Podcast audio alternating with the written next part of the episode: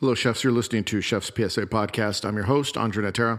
On today's episode, we're going to talk salary negotiation and some strategies that you could do to make sure that you're getting the most amount of money that you could get for yourself. So stay tuned.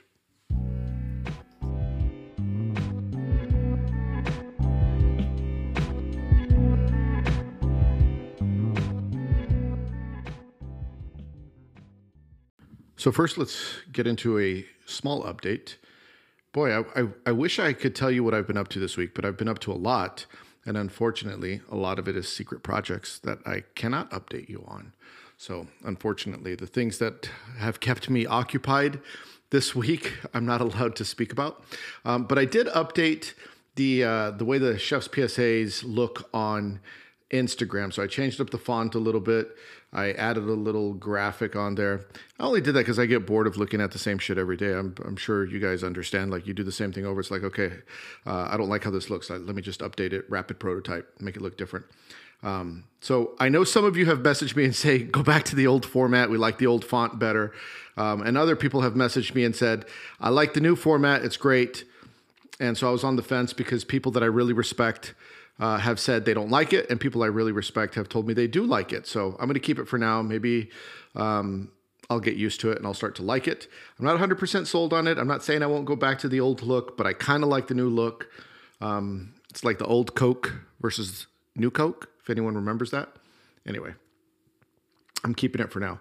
On Twitter the other day, which by the way, I keep telling people chefs need to get on Twitter. Twitter's where it's at. There's a lot more fun and action on Twitter than there is on TikTok or Instagram, really. I mean, Instagram's fun too. Instagram's like my second favorite, but Twitter is uh, my primary source of online social entertainment uh, just because everyone's arguing back and forth. It's like. Uh, it's like making delicious s'mores over a dumpster fire. That's what Twitter's like. But anyway, on Twitter the other day, I put the 50 most important chef's PSA. So was, like everyone always asks me, like, what are the most important? So I kind of went through them all, you know, the past year of PSAs, and I was like, okay, which ones are the most important ones that if I had to give you, you know, 50 without the commentary, just like short bullet points, like learn how to use salt um, instead of alginates, like what, or NaCl, right? For, for people that, um, for people that couldn't figure out what NaCl is, that salt. Anyway, so I put the 50 most important chefs PSAs on Twitter. You should go read that thread because because it is very good. I do get a lot of DMs and questions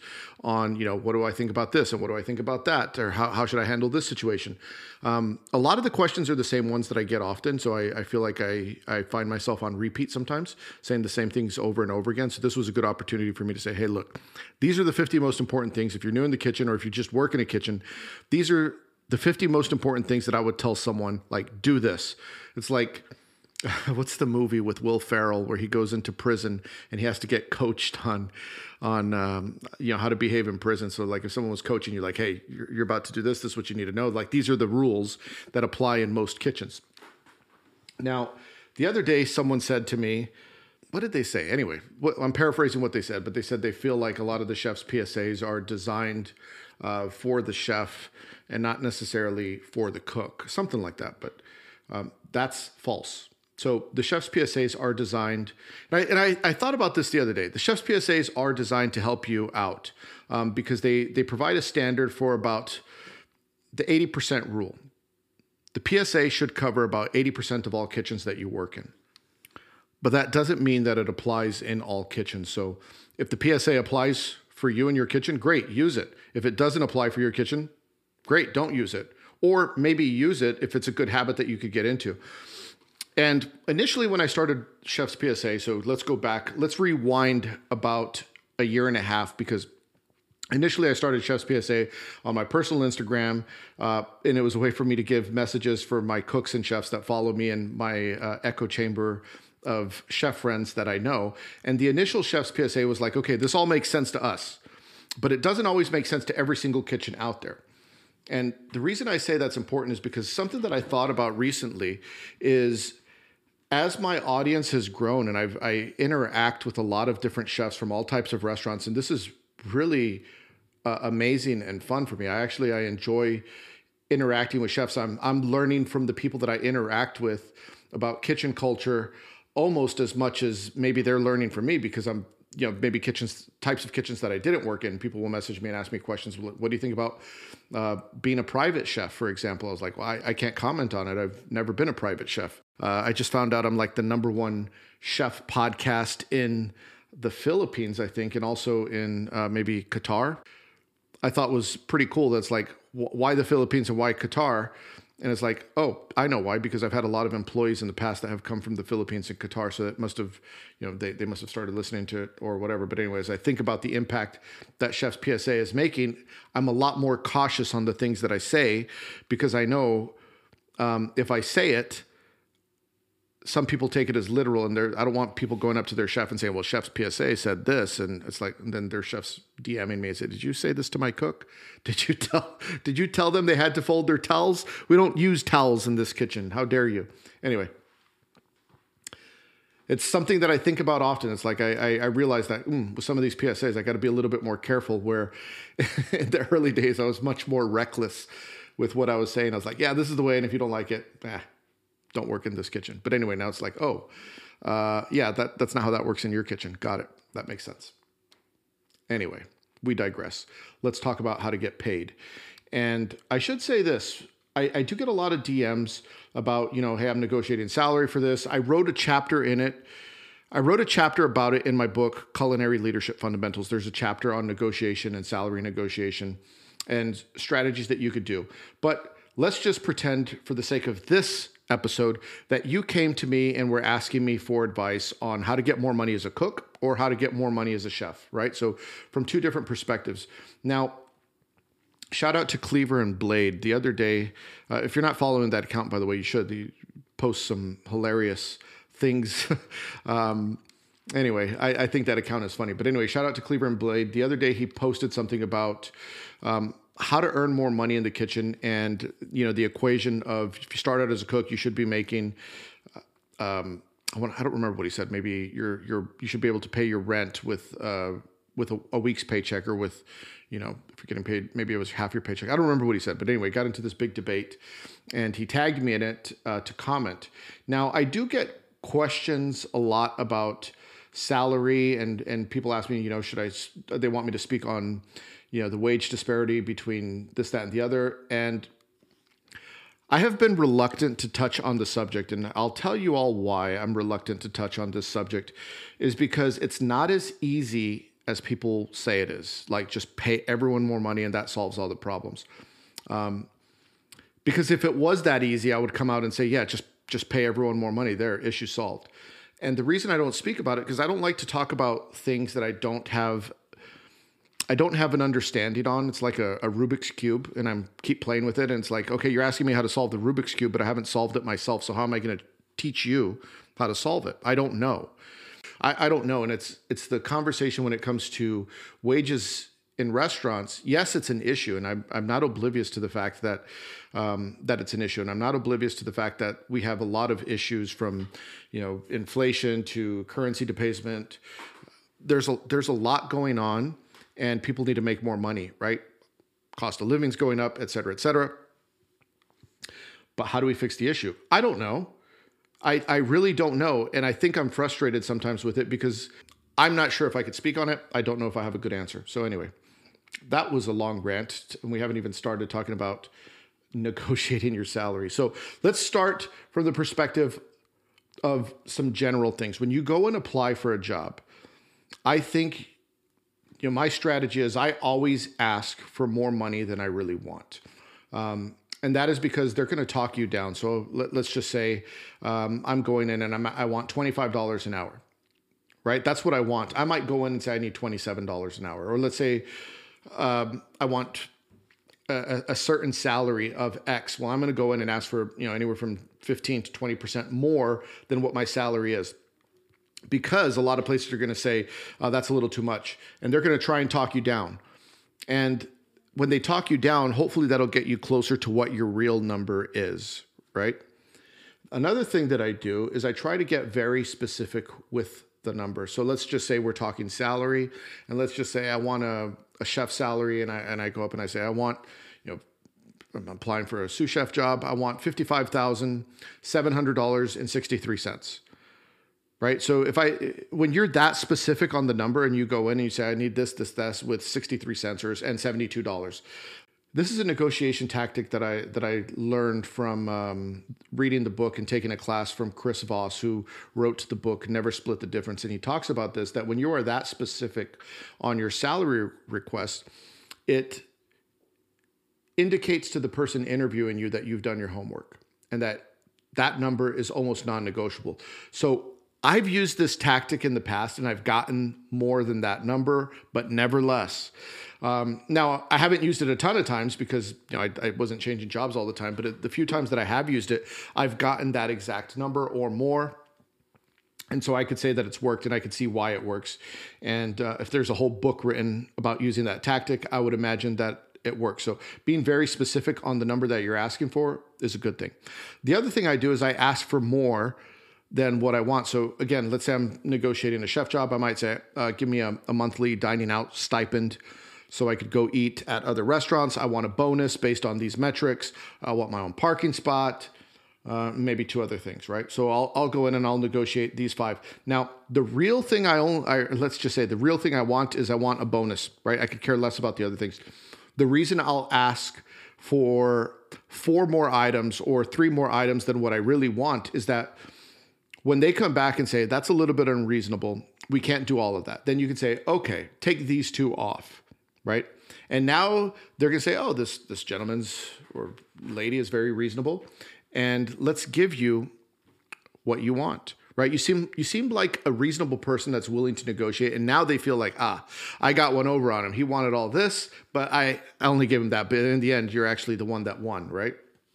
So those are a couple of things that I do when I'm negotiating salary. Something else I want to talk about is the promises that can be made up front like oh in we'll give you more money let's hire you at this rate and then you prove yourself and then we'll give you more money on this date i would say be careful with that i've seen it go sideways a lot of times where that more money never comes in. They, the promises of more money later don't always come through. If they could pay you more money later they could pay you more money now. The way i look at it and a lot of places will say we'll give you a raise in 90 days. I'll say well give me this now and then in 90 days give me more right? When you accept a job in a lot of places, you have to understand that the reality is is you might be stuck with that salary for a year. So do not accept the job if you're not happy with the salary. It's not fair to you and it's not fair to the person that hired you, right? If you've made an agreement with the person that's hiring you and you say, "Hey, I'll accept $20 an hour for this position," and then you start and 2 weeks later and you say, "Actually, I need 22." It's like, well, why, why didn't you say that up front, right? Maybe I would have given you the 22. But for those of you that have never been in the position, if you're working in a corporation, right, it's not so easy to just go and say, I need, a, I need to give them a $2 raise, right? The negotiation needs to happen up front because sometimes when you're working in a, in a more structured corporate environment, there's checks and balances and it could get vetoed one or two levels above the person that you're asking. And they they don't care. They don't work with you. They don't know you. And it's much easier for them to say no because they're not impacted by their answer. So it's important that you ask for everything up front. And also think about it. Like you hire someone you've had the opportunity to negotiate up front you start working and then a, two weeks later you come and you say well, you want more money that's frustrating for the person that hired you as well right be upfront with what you want in the in the negotiation phase. But like I said, ask for everything you want, and that's the time to get it. If they could, like I said, if they could give you more money later, they could give you more money now be cautious of the more money later thing because I've seen many times it doesn't come through. Now, if you're negotiating a chef position and they're talking bonuses, et cetera, make sure you get that in writing um, and make sure you check what those bonuses are and make sure that they are achievable. I've seen many places, um, I've been a chef of places where they say you'll get a bonus if you hit all these metrics. And I'm like, yeah, that sounds great. But the reality was, is like, I never got a bonus because those um, KPIs were never achievable. I could never, I could never get them they were they were so far out of reach that I was never able to achieve them. So I was never able to get that bonus. So you want to make sure like, okay, what is the bonus based on on these metrics? Great. Can I see the numbers and how often these bonuses are achieved? Because then it's like, okay, they're dangling a big carrot in front of you, like, oh, we're going to give you you know 20 to 30 percent bonus, but you'll never get it. So it's like, why even talk about it? Because they've they've moved the goalpost so far that you'll never be able to achieve that within you know within reason. So keep that in mind. Ask up front to see that. Make sure you get it in writing. Same thing when it comes to like they're going to give you ownership, they're going to give you partnership, all that. Make sure you have it in writing. Everything that you that you negotiate, make sure that you get it up front. Like I said, before you accept the job, that is the time to negotiate. Your chances of getting it during the negotiation phase are significantly higher than they are once you're in the building. Once you're in the building, it's more difficult, much more difficult. And I would say, uh, I, I think when you're in the building, you probably have a 20% shot of getting what you want versus an 80% shot at getting it when you're in the pre-negotiation phase. And I and I I'm speaking from experience because I've had to deal with negotiation for many many years as as an executive chef, as a as a regional chef, as a as an owner, etc. So keep that in mind. Now, let's talk about some strategy if you're in the building. So let's just say you're a cook when you go in and you know you've proven your time and you're ready to move up and, and you know you're not getting enough money i think the right thing to do is to go speak to the person that makes the decision so let's just say this is you're a cook let's say you need to go speak to the chef so you'd say chef um, how am i doing and they're going to tell you how they're doing and then you're going to say i have a lot of passion and desire to move up into the next position. What um, you know can i move into the next position? I need to make more money etc cost of living adjustments. Paint the picture. Explain to them why you want to go there. But the worst thing you could do is say if you if you if you don't give me more money i'm going to quit. Like that is the worst thing you could do is if say if you don't pay me i'm out. Because if you come at someone combative they're going to come back at you combative like how many times has this blown up in people's face that say uh, if you don't give me more money i'm going to quit and they say fine quit right like that's that might they might not always say that but i guarantee you that's the first thought going through their head is like give me more money or I quit. Well, fuck you, quit. Quit then. Like that's going to be most people's natural reaction. So I think that's a bad strategy to go in and say, if you don't give me more money, I'm going to quit. I think the right strategy is to go in and say, these are some things that I have in my lifestyle that I, I need to start making more money. And I'm hoping that we could work together because I really enjoy working here. And I don't want to have to get a second job or think about leaving because I, I really feel like this is family, et cetera, et cetera. Um, and they're going to say, okay, well, here are the things that you need to do to get to the next job. They're going to, when they say this, by the way, this is when you take out your handy chef's PSA uh, recipe journal or notebook and you and a pen and you start writing down what they tell you. So they say you need to do this, you need to do that, you need to do the other. Write it all down. Everything that they tell you that you need to do to improve to get more money, make sure you write it down and then you do it. And the reason I say write it down is because if they see you writing it down, it puts a little bit of urgency on their part. Then they know it's like, okay, oh shit, I gotta, they're writing it down. I actually have to keep my word. So now when you go back to them and you say, okay, based on our conversation, you said I needed to do X, Y, and Z. And then they're gonna say, yes. Did you do it? Yes, I've done X, Y, and Z. Now, can we talk about more money? Now you've demonstrated responsibility.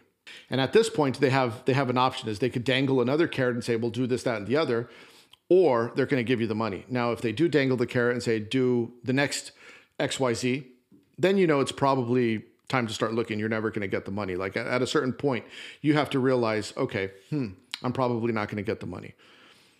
So those are the things that I would say is number one, if you want more money, uh, make sure you approach it in a respectful way, not a combative way. And when they give you feedback on what you need to do to improve, make sure you do that, right? Now, as I said, go in and ask for more than you really need because if you go in and say I need a five dollar raise, they might say the best I could do is two fifty, right? So go in and ask for a ten dollar raise, and they might come in and say the best I could do is five. Now, I can tell you most places don't want to lose good cooks, right? Good cooks are so hard to come by right now, and most places don't want to lose good cooks. So they will find a way. If you're really good, um, they will find a way to hopefully try and keep you within their means, and, and assuming that they have the means to keep you. So do keep that in mind. Now let's talk about just making yourself valuable, right, to the organization in which you're working. If you have someone that's really valuable, you're able to get more money, right? Because they don't want to lose you, they want to pay you more. I think the attitude of I'll do more when you pay me more is the wrong answer, especially if you're trying to move up uh, into a sous chef role or an exec chef role if you have two people, and I know I've used this example before, if you have two people and one person says, I'll do more when you pay me, and the other person's the go getter and says, I'll do it anyway because I, I love what I'm doing, the person who is the go getter most likely will always get the job. And the reason that is, is because they're demonstrating that they will do it. Okay. The person who says I'll do it more when you pay me, it's a risk. So if you're the if you're the chef or if you're the restaurant owner and you're the decision maker, you say, "Hmm, who's more likely to do it? The person that says they'll do it or the person who's demonstrating that they're going to do it?" Well, you could almost guarantee that the person who's doing it regardless will do it, but you're 50-50 if the person who says they'll do it when you pay them will do it. So you're going to give it to the person who is willing to do more, right? I saw this the other day. Someone was talking about uh, don't don't make yourself irreplaceable, right? And I, I I don't know. I would say don't make yourself a crutch to the restaurant, but the more value that you bring, the more valuable you are. So they're going to pay you more money. That's that's just the way it works. If anyone could do your job, then they could hire anyone to do it. But if you are unique and you bring a unique skill set and you're harder to replace, then you're in the restaurant's mind, you might be worth paying a couple dollars more because they don't want to lose you because it's going to be very hard to find someone that cooks perfect steaks or you know makes perfect pizza or whatever the case may be. If you're running a pizza restaurant, you don't want to lose your best pizza guy. You might be okay with saying, "Hey, I'm not going to lose my best pizza guy, but I could, you know, the, the person that chops the the basil, I could lose them because everyone knows how to chop basil, but not everyone knows how to stretch pizza like Andre, right? So that's something that you could think about as well. I, I do think you should put yourself in a position to be valuable because the more valuable you are, it's it's in the words. The more valuable you are, the more money you're to make, right? At the end of the day, that's that's what this is all about. It is about the passion. It is about loving the industry and this, that, and the other, and all the romance that goes with it. But at the end of the day, you got to pay your bills, and you know you want to make the most amount of money that you can. And i you know going back to my point earlier i can't tell you how to change the system. Um, it's not something that i can figure out on my own. But what i can tell you is when you're in the system this is how you make more money right? Because i do know that. I've seen it in action. And that's the world that i know. Um, i'm hoping that you know we get to a point eventually when the industry is much more sustainable, much more profitable, and everyone makes more money. Um, I'm hoping that, of course, I want that for everybody, but I also live in the real world and say, okay, but that's not the game that we're playing. We're playing on this chessboard, and these are the rules that we're playing. And so, how do we win this game? And that's what I'm here to talk about: is how do we win this game in particular? So, anyway, I, I hope I've been able to give you some strategies and some best practices when it comes to negotiating right? Actually, I want to go back and say one more thing. There's something called arbitrage, and what that is is you know, if, if, for those of you that might not know the term, it's like you buy something at one price and you sell it for another price, and then you profit the difference, right? So the same thing applies. Um, you know, there's, there's currency arbitrage, there's whatever, right? But anyway, the same thing applies in salary arbitrage. So let's just say you're working at one place and they're paying you $10 an hour. You go to the other place, they're paying you $15 an hour. So you say, okay, I'm going to go work here. You make $15 an hour. And then they call you and say, hey, we want you to come back. And then you say, okay, but you got to pay me $20 an hour. So now you just got a, a $10 raise um, just by going back and forth between jobs. And that's a real thing. And I've seen it play out. A lot of times when you work for corporations, you get the standard 3% raise, right? That's that's pretty standard in, in most most companies like oh you've worked hard for a year here's your 3% right? And with inflation that's a 5% pay cut because you know inflation's 8, 8, 8% or whatever. So so anyway the reason i say you want to look at this arbitrage is a lot of people will leave their company because that's the only way they could make more money and then they will come back right so that's also something to think about is you could leave where you work right now and say, okay, I'm going to go work at so and so because I know they're going to pay me a couple dollars more.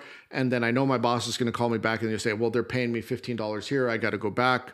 And, you know, they, they give you whatever, right? So there, there is the arbitrage angle. However, a little bit of caution with that is sometimes you leave a, a little bit of a bad taste in people's mouth when you do that because it's like they want you to come back so bad and then you come back but they kind of resent you it's like it's like dating someone it's like they break up with you to go with someone else and then they come and then you say no no no that person's a loser come back and then they come back it's like ah I don't know if I want you back now. You were with that loser. So anyway, um, you got you got to re- remember that too, right? So keep that in mind. Like arbitrage is a good way to get money, but it's also a dangerous game because it may come with a little bit of resentment. So anyway, that's going to wrap up today's show. Thank you all for listening. whatever you're listening on, so Spotify, uh, Apple Podcasts, whatever, make sure you leave five stars and subscribe. As a matter of fact, five stars only. That's it. Five stars. I, I don't ever want to mention anything less than five stars. And if you ever think about it, uh, you shouldn't. That that's not a thought that should ever cross your mind because you're a smart person, and a smart person knows that this is a five star podcast. A dumb person would think this is something less. So, anyway, um, if you want to support Chef's PSA, you could go and get any of the books. So, I just wrote The Kitchen Art of War. Um, you could go get that. That's honestly, in my opinion, the best thing I've ever written. Um, there's the Culinary Leadership Fundamentals book. How Not to Be the Biggest Idiot in the Kitchen, Line Cook Survival Manual. You can see the merch that we have. We have some Happy Chef merch and some other stuff. Um, go to chefspsa.com for everything. And thank you all very much. See you next week. Hit the porno music.